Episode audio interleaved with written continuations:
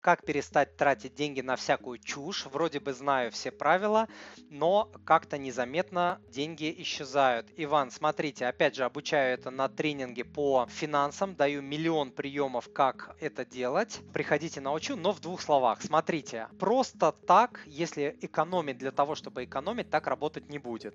Вы должны для начала определить свою точку А, то есть где вы находитесь сейчас, провести инвентаризацию. Это тоже упражнение большое на тренинге там полтора или два часа я рассказываю, как это делать.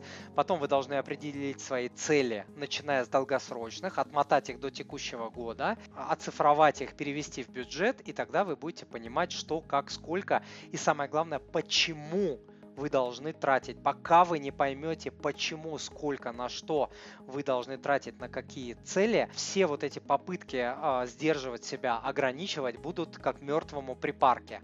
Понимаете, работать не будет. Вот, после того, как вы сделаете бюджет, вы к этому бюджету прикручиваете систему контроля расходов. Это может быть приложение, это может быть метод конвертов. Вот мы с женой метод конвертов бабушкин используем, он на наличных, деньги видно, когда они там уменьшаются. Вот, он один из самых эффективных в мире считается, хотя он бабушкин.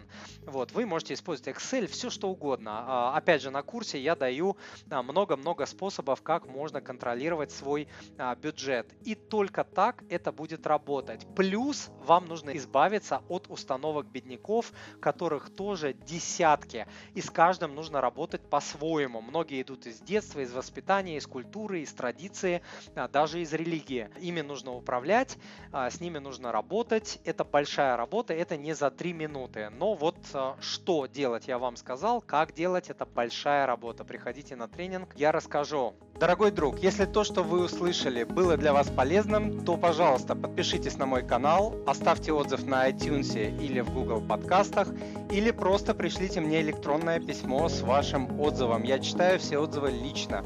Заранее большое спасибо.